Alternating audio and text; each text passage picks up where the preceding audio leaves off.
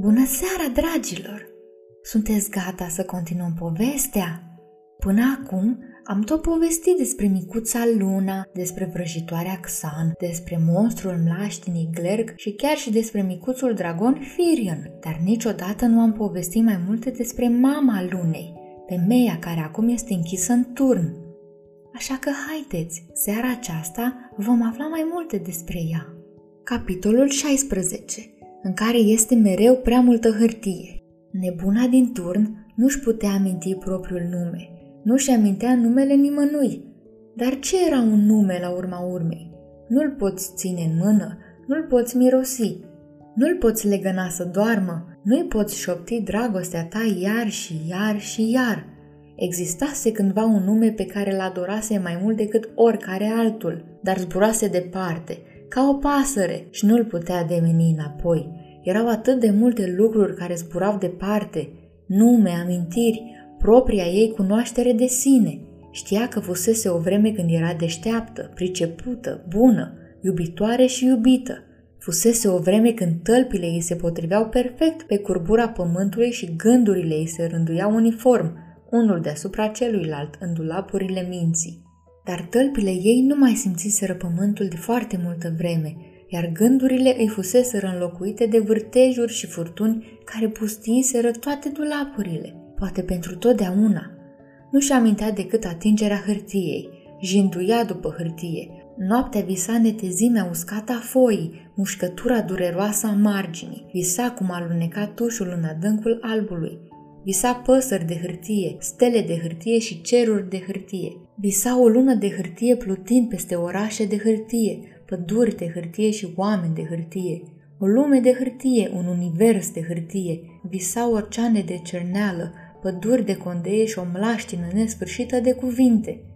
Visa la toate astea din abundență. Nu doar visa hârtie, o și avea, nimeni nu știa de unde, în fiecare zi surorile stelei intrau în camera ei și curățau hărțile pe care le desenase și cuvintele pe care le scrisese, fără a se obosi vreodată să le citească. Țâțâiau, o dojeneau și le măturau de acolo. Dar tot în fiecare zi, nebuna se trezea din nou inundată de hârtie, condeie și cerneală. Avea tot ce îi trebuia. O hartă. Desena o hartă. O vedea limpede ca lumina zilei. Ea este aici, scria. Ea este aici, ea este aici, ea este aici. Cine este aici? o întrebase tânărul iar și iar. Mai întâi avea ea un chip tânăr, frumos și senin. Pe urmă era roșu, furios, scăldat în sânge.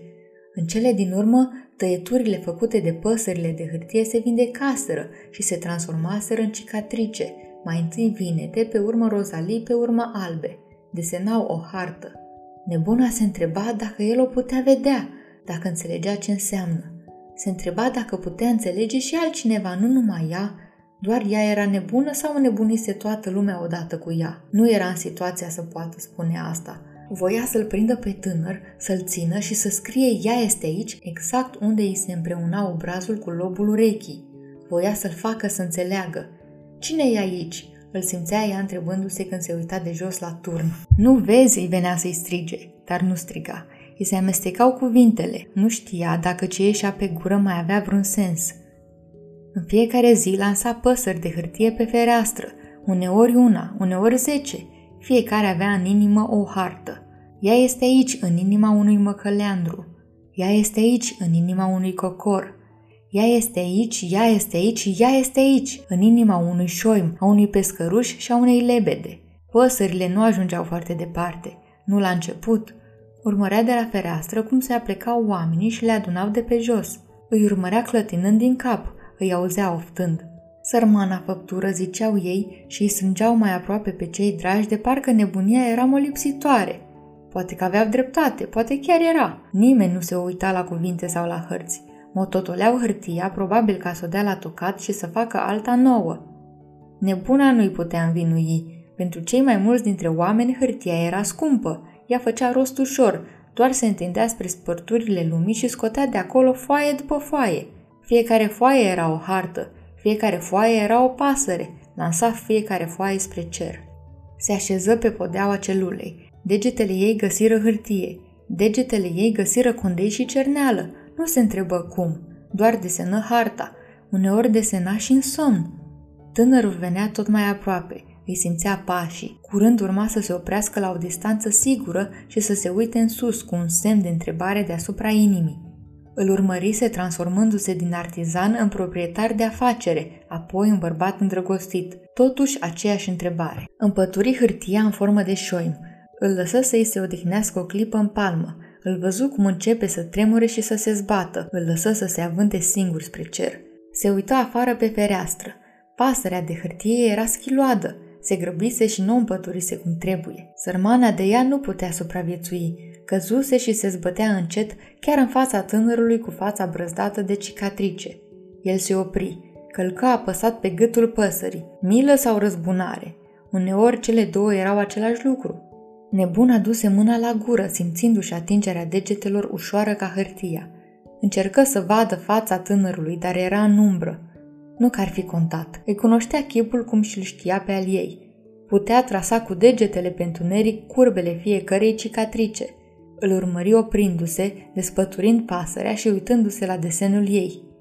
Îl urmări ridicând ochii spre turn, apoi traversând cerul cu privirea ca să se oprească la pădure. Pe urmă se uită din nou la hartă.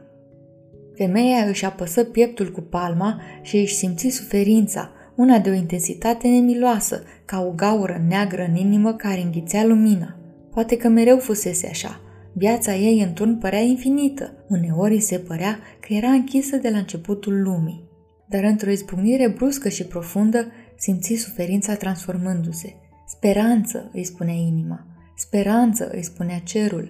Speranță spunea pasărea din mâna tânărului și privirea din ochii lui. Speranță și lumină și mișcare, își șoptea sufletul. Speranță și formare și contopire. Speranță și căldură și acumulare. Miracolul gravitației. Miracolul transformării. Toate lucrurile prețioase sunt distruse și toate lucrurile prețioase sunt salvate. Speranță, speranță, speranță. Suferința dispăruse, rămăsese numai speranța. O simțea cum radiază, cum umple turnul, orașul, lumea întreagă. Exact în clipa aceea o auzi pe sora șefă urlând de durere. Biata mamă, îmi și imaginez durerea prin care a trecut atunci când și-a pierdut propriul ei copil, iar acum speranța pe care o are în suflet cu gândul că ar putea să-și vadă fata. Rămâne să vedem dacă într-adevăr cele două se vor întâlni vreodată. Până atunci, vă urez somn ușor, dragilor! thank you